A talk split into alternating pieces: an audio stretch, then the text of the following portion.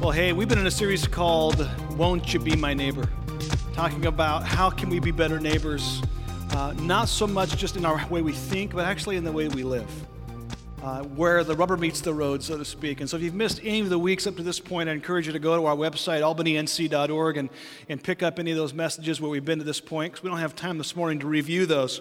But here's the deal Jesus demonstrated for us, not only through his incarnation, but through his earthly teaching, the best way to do this. In fact, John captures it well in John chapter 1. This is from the message translation. It says, it says this that the word became flesh and blood and moved into the neighborhood.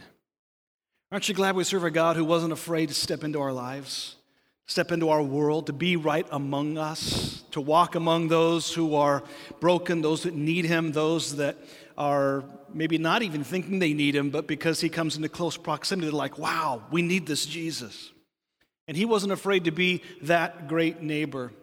And I think the challenge for us is how can we emulate that in the way that we live? And in previous weeks, I challenged us to kind of lift our eyes from our own comfort, from our own stuff, from our own needs, and begin to look around us. Begin to look at the fact that neighbors are all around us. In fact, there are neighbors that are quite literally right next to you. But the problem is, too many of us live in an isolated bubble where we don't even know the name of our neighbor. We don't even know what's going on in their life.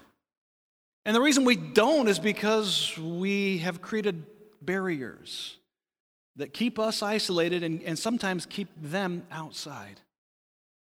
And today I want to talk about the fact that I believe Jesus is calling us to, to overcome these barriers that we've created to being a better neighbor.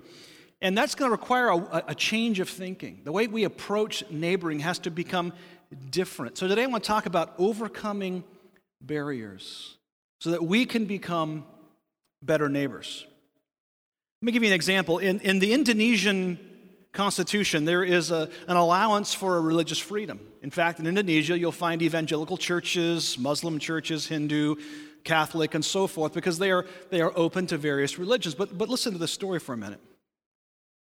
About uh, 150 to 200 years ago, Christian missionaries went into Indonesia, and, and so did Muslim missionaries. And I want to talk about the difference to their approach. Christian missionaries did a lot of good things. They had built hospitals, they had built some schools, um, they had obviously built churches, but many of those that they had constructed were inside a compound. They were walled around to keep, obviously, them safe and create kind of a come to us mentality.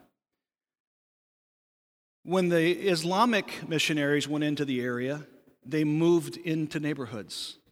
They inserted themselves into culture. They lived among other people. Christians had a compound mentality.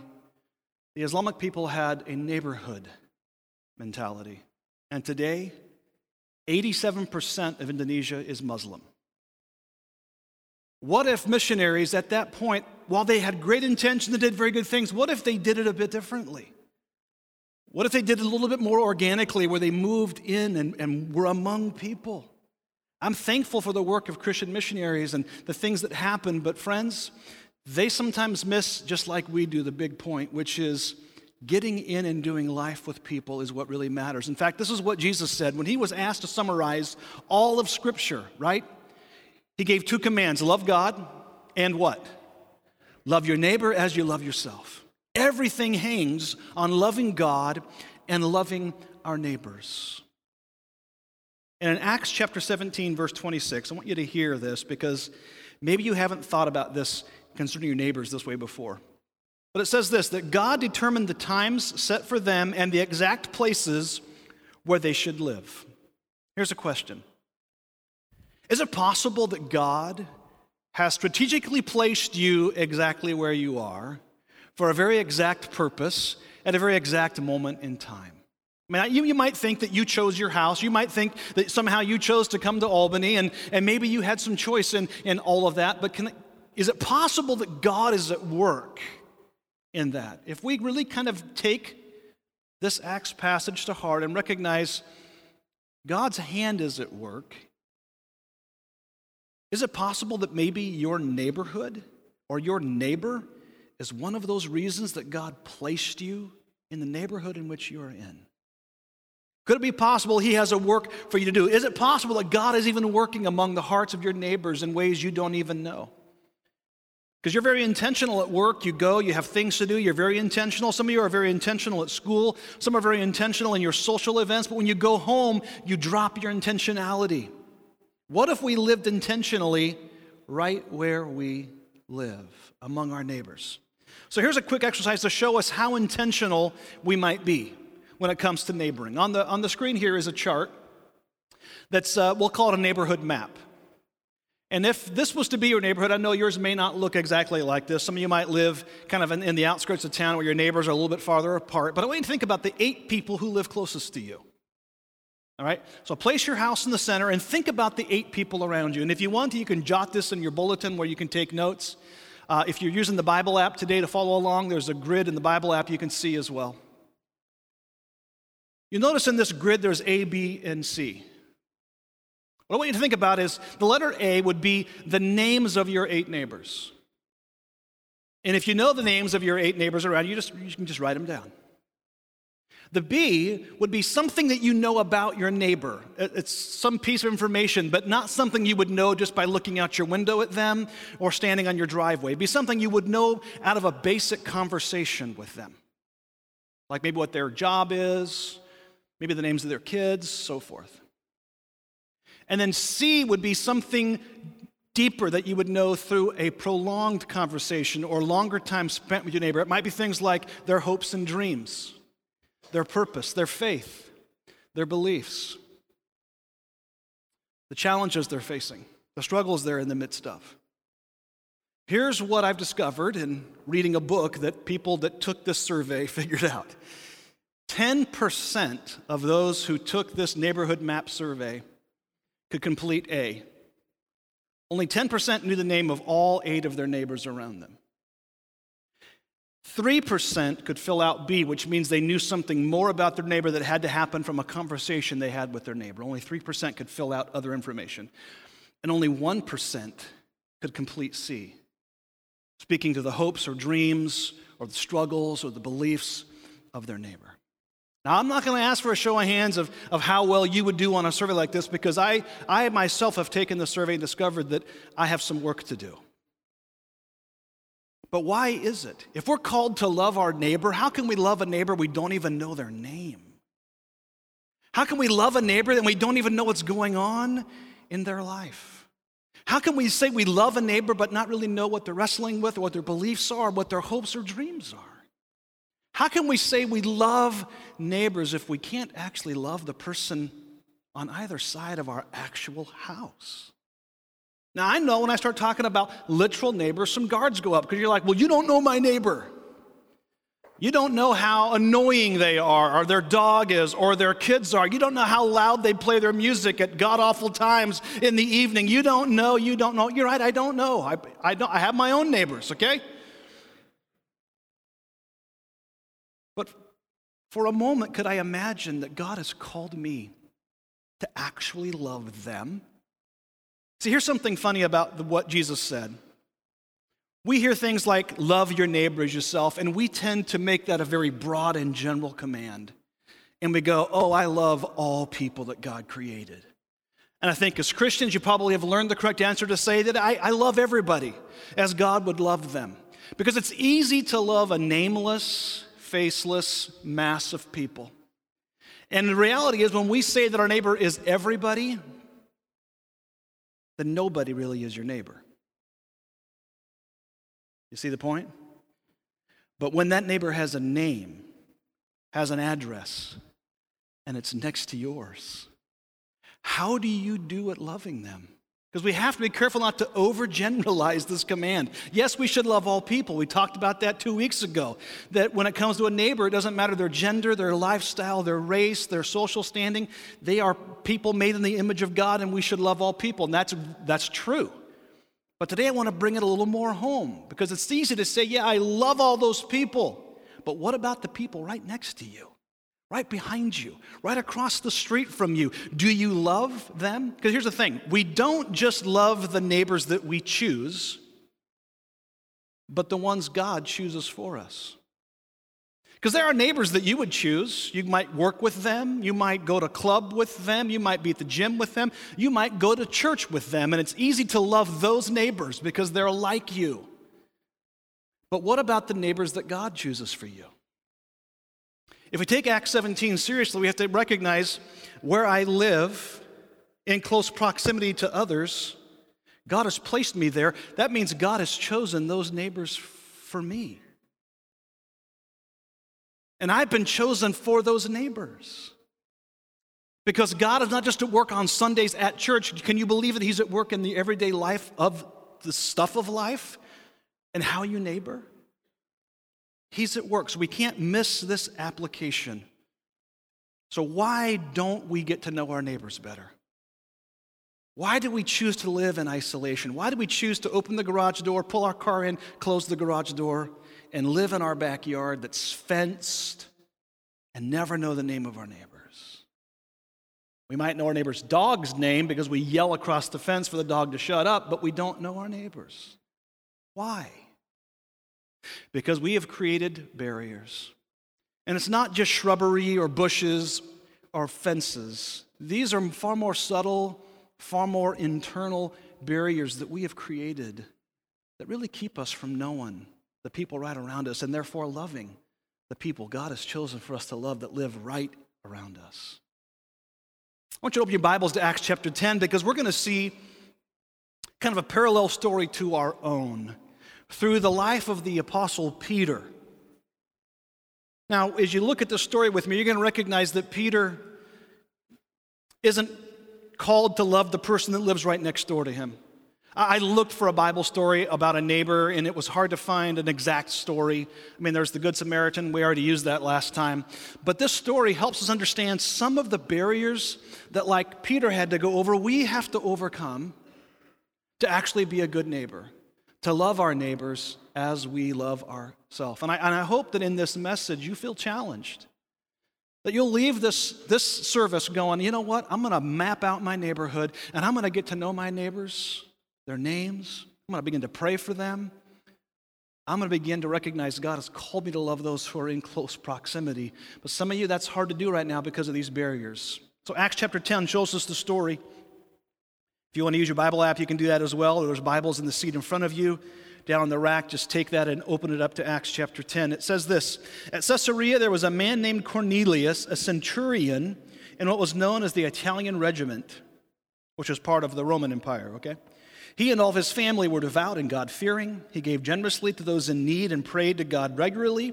One day at about three in the afternoon, he had a vision. He distinctly saw an angel of God who came to him and said, Cornelius.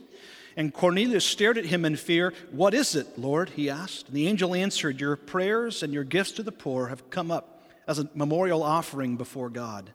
Now send men to Joppa to bring back a man named Simon who is called Peter. He is staying with Simon the tanner, whose house is by the sea. And when the angel who spoke to him had gone, Cornelius called two of his servants and a devout soldier who was one of his attendants. He told them everything that had happened to him and sent them to Joppa. So there's one part of the story. Okay? What we're going to see in Cornelius is the neighbor that God is calling us to love, but some barriers that we have to overcome to do that. So, story A, one perspective is from Cornelius' point. He's a Roman soldier, but he's God fearing and he's kind to the Jews. But you have to understand that there is a cultural, there is a racial tension between them, the Gentiles, and now the story about Peter, who's a Jew. About noon, verse 9 says, the following day, as they were approaching, or as they were on their journey approaching the city, Peter went up on the roof to pray. He became hungry and wanted something to eat, and while the meal was being prepared, he fell into a trance. He saw heaven opened and something like a large sheet let down to earth by its four corners. In it contained all kinds of four uh, footed animals, as well as reptiles of the earth and birds of the air. And then a voice told him, Get up, Peter, kill and eat. Surely not, Lord, Peter replied. I have never eaten anything impure or unclean. The voice spoke to him a second time Do not call anything impure that God has made clean. This happened three times, and immediately the sheet was taken back to heaven. And while Peter was wondering about the meaning of the vision, the men sent by Cornelius found out where Simon's house was and stopped at the gate. And they called out, asking if Simon, who was known as Peter, was staying there. And while Peter was still thinking about the vision, the Spirit said to him, Simon, three men are looking for you. So get up and go downstairs. Do not hesitate to go with them, for I have sent them. Peter went down and said to them, I'm the one you're looking for. Why have you come? The men replied, We've come from Cornelius, the centurion. He's a righteous and God fearing man who is respected by all the Jewish people. A holy angel told him to have you come to his house so they could hear what you have to say. Then Peter invited the men into the house to be his guests. The story goes on as you'll read more of, of Acts chapter 10 that Peter then journeys the next day with these men, goes into the house of Cornelius. What we don't understand about this story is that Jews never entered into the residence of a Gentile. Never. Jesus didn't do that. In fact, Peter makes it a point, and you'll see it in the text. He makes it a point to basically say to them that it's against the law for us to even associate with you, Gentiles. But in the course of Peter being willing to cross these barriers, to overcome these barriers that would have kept him out, we see that Cornelius, his entire household, is saved. It's a beautiful kind of story ending, but I want to look for a moment at the barriers that Peter had to overcome that become the same kind of barriers we ourselves have to overcome to actually be that kind of neighbor God is calling us to. And the first one is the prejudice barrier. The prejudice barrier. As you look at the story, you have to ask the question why did God give Peter this very specific dream? As you think about it, Peter was, was hungry, so it could have been, you know, a, a hunger inspired dream, but I don't think so. God had given him a very specific vision, and it had to do with clean and unclean animals. And as a Jewish boy, he would have learned all the rules about the animals you can eat and the ones that are unclean. But the story is not about animals, the story is about people. And the Jews had considered certain groups of people unclean. And God was beginning to chip at the prejudice that had been in Peter's heart as a young boy.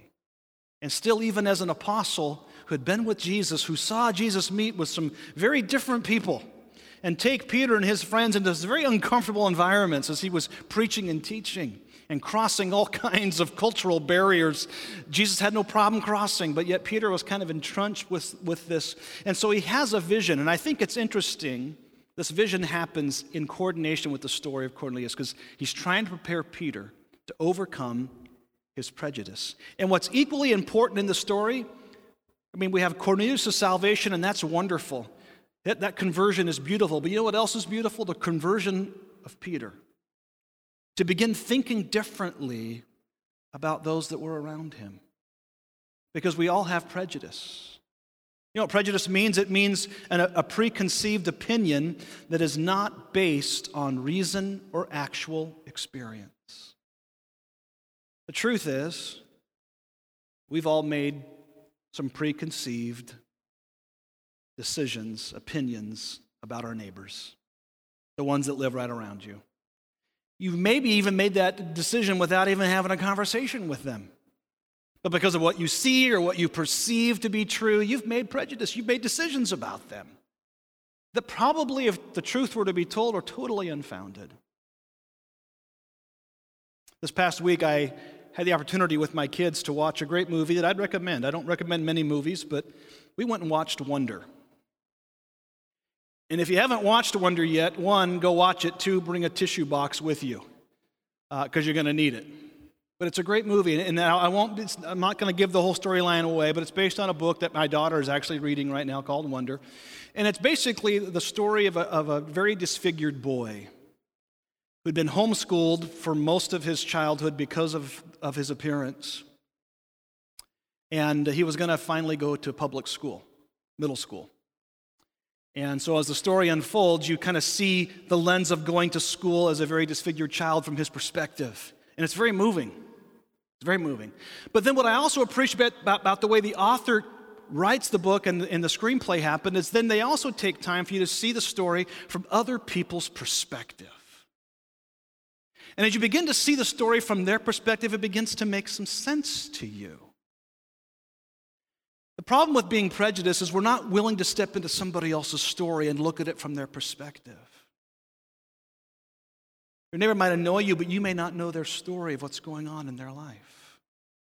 You've made a preconceived idea about them without stepping into their story or knowing or caring. Because this prejudice barrier has kept you at arm's length away from your neighbor. But I love it. In the book itself, there's a quote. It wasn't in the movie, but in the book, the author writes this the book Wonder. If every person in this room made it a rule that wherever you are, whenever you can, you will try to act a little kinder than is necessary, the world really would be a better place.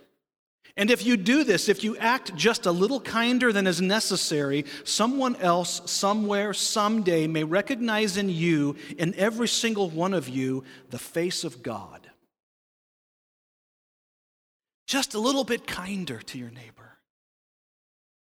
Just a little bit kinder means to crawl into their story, overcome that prejudice barrier. So, how do we, we, how do we squash that barrier?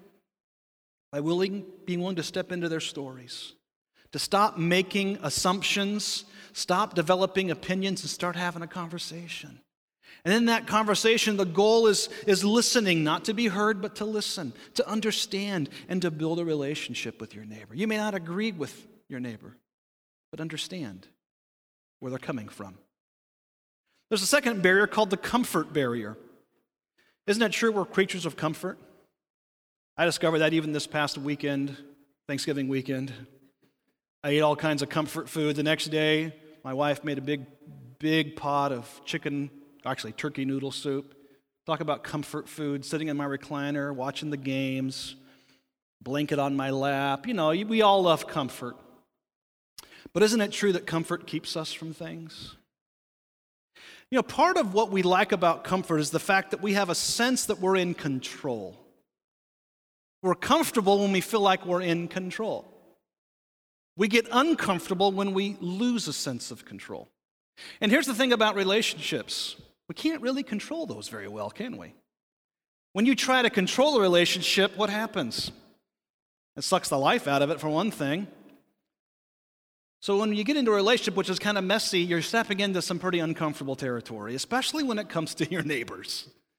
You're stepping into some uncomfortable territory. And in this Acts passage, we see Peter, and he's resting on the roof of the house where he's staying.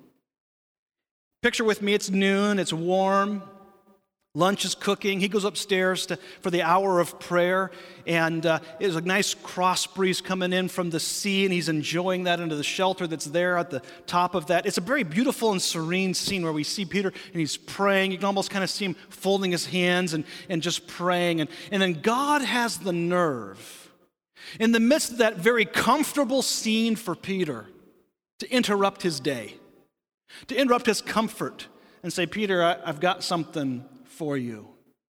There's three men downstairs, they're looking for you. Go with them. Don't hesitate, but go. It was both this divine guidance and Peter's then willingness to grasp that maybe God was showing him something that combined together produced a change in his thinking.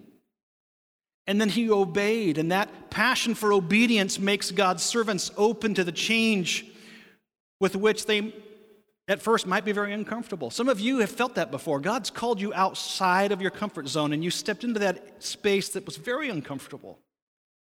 Maybe it was in relationship building, or maybe it was a new job, or maybe it was a relationship with the neighbor where it was just, there's kind of that awkward space between you and the neighbor, and, and God's calling you into that space. But here's the deal Peter was willing to do that. In, in Peter, we find a person who was willing to live with the uncomfortable, and because of that, it helped him to be open to God's surprises. Now, here's the question Are, How do we overcome this comfort barrier? The sense that we got to kind of control everything, because that makes us feel comfortable. We yield control to the one who's in control. Right? God is ultimately in control of everything, right? Including your neighbors and your neighbor's dog. God's in control. So, overcoming this comfort barrier means yielding control to Him and when we make that shift from being in control to having confidence in the God who is in control, That's when we step from our comfort zone to, to his mission zone. And it's in that mission zone that divine surprises await us, like the one Peter's about to walk into. Then there's the time barrier. Who has time, right? In our video we saw before the sermon, it was always about time. I don't have time to help. We're always a very hurried and busy people. And this divine interruption on the rooftop ended up lasting a week.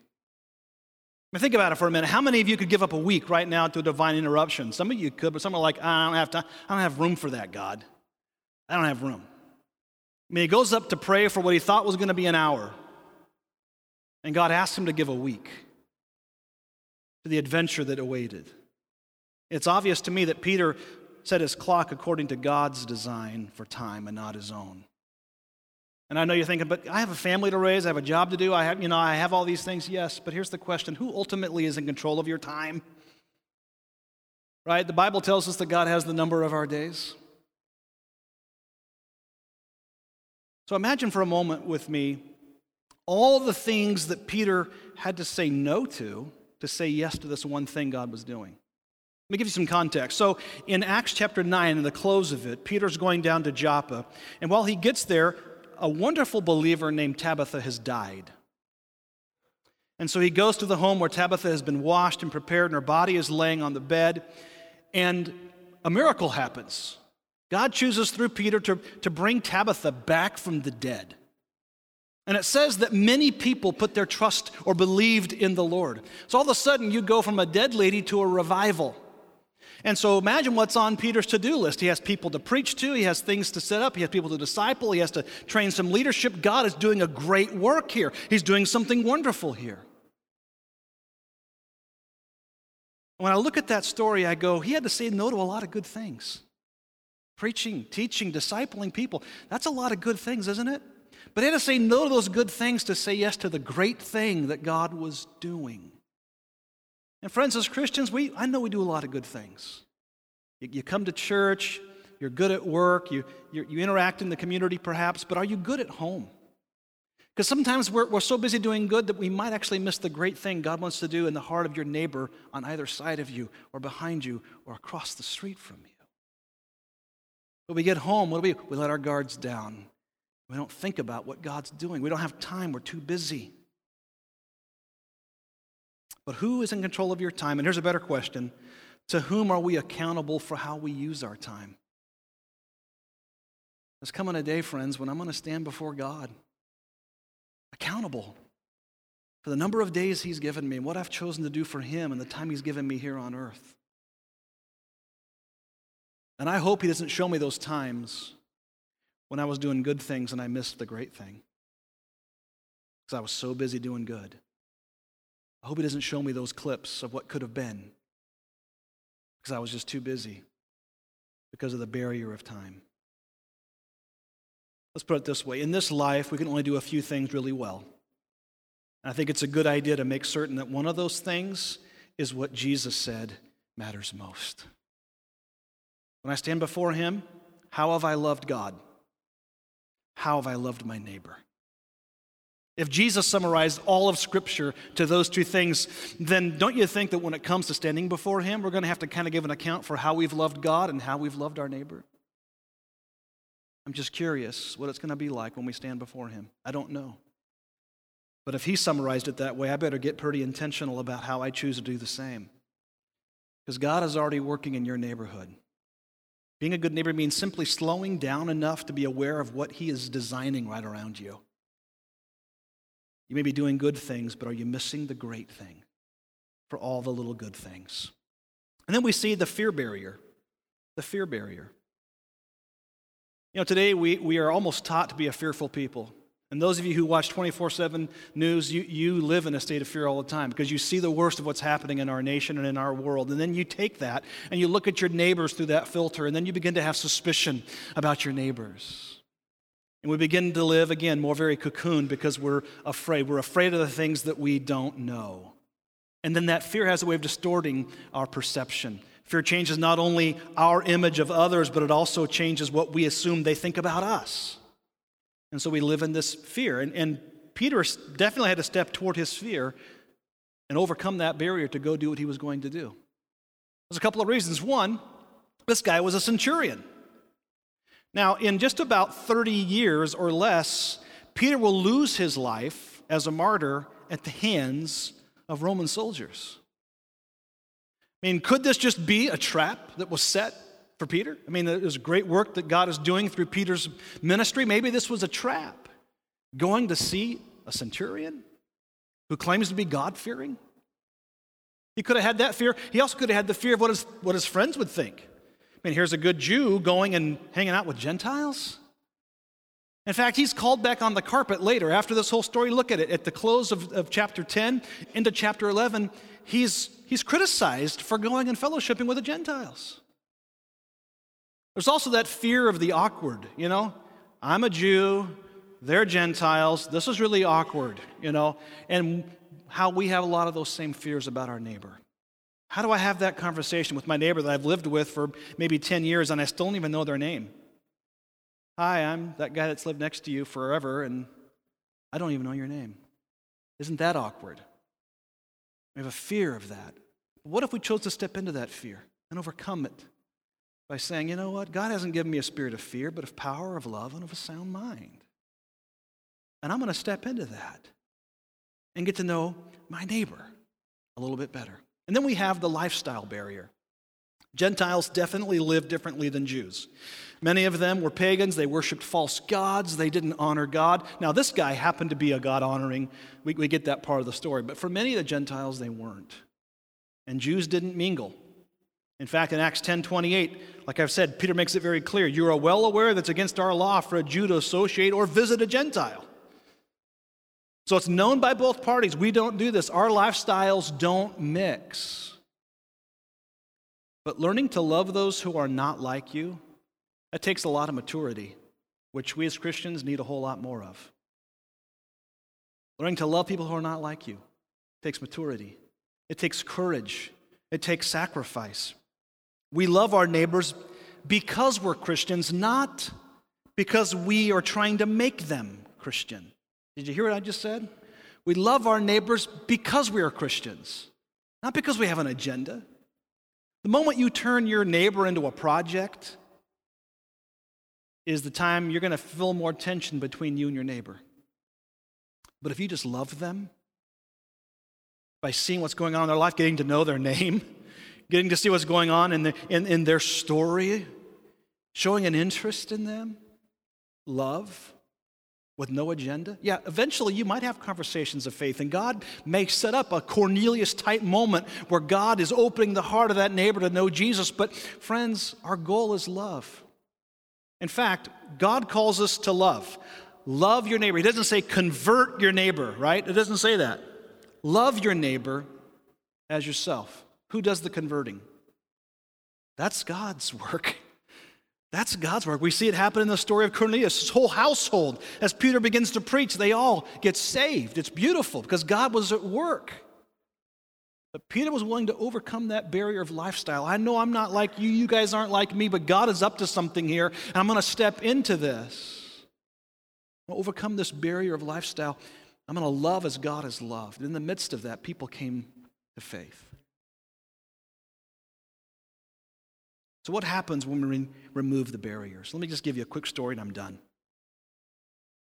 Back in 2005, my family moved to Missouri. Found a nice little neighborhood in Nixa, Missouri. And it was interesting because our house had no fences. There's no backyard fence, no side yard fence, there was no fence. And at first I felt kind of vulnerable. You know, it's like, gee, my backyard is right next to my neighbor's backyard. Where do I stop mowing? I mean, it's, you know, trying to figure out all that because it's like I'm used to fences. There's no fences. But you know what I discovered? I got to know my neighbor next to me right away. And the kids, kitty corner back from our backyard, who we normally wouldn't know if we had fences, they'd come over to our backyard, we'd play football together. My kids became friends with them. And it was very cool to see what was happening in our yard because there was no fence. It was like a hangout place, and we began to know people. And here's the thing I discovered looking back at this story the only people I didn't know by name were the people who had fences in their backyard. And they had fences maybe to keep their dog in or maybe to keep us out. I don't know. But they're the only ones I didn't get a chance to know in our neighborhood. What happens when we remove the fences, remove the barriers, friends? What would happen in your neighborhood if, I know it's not weather permitting right now, but if you to actually hang out in your front yard rather than your backyard? How about that change? How you know your neighbors? What if we stopped cocooning and living in isolation and maybe fear and misunderstanding and instead drop the barriers? I think that Dietrich Bonhoeffer said it best. He said this The person who loves their dream of community will destroy community, but the one who loves those around them will create community. I don't know about you, but I believe God is calling us to something as loving our neighbors, and that is to create a sense of godly community, even in what might seem to you an ungodly neighborhood. Can God really work in my neighborhood? Yes, He can. He does that through people who are willing to overcome the barriers that keep us isolated. I come back to the basic command love your neighbor. But how can you love a neighbor when you don't know his or her name? How can you love a neighbor when you don't know what's going on in their life? How can we say we love our neighbor as ourselves if we don't start at home with our own literal neighbors? Now, I know this is where it gets hard because this is where it's like, I can't escape this. All of you have neighbors. It doesn't matter where you live, you're going to have some sense of neighbor. We can't get away from this. But what if that's what God intended? Was that you can't get away from this? You can't say, well, this message is for somebody else because I don't have any neighbors. Yes, you do. Let's start loving them as ourselves and see what God might do.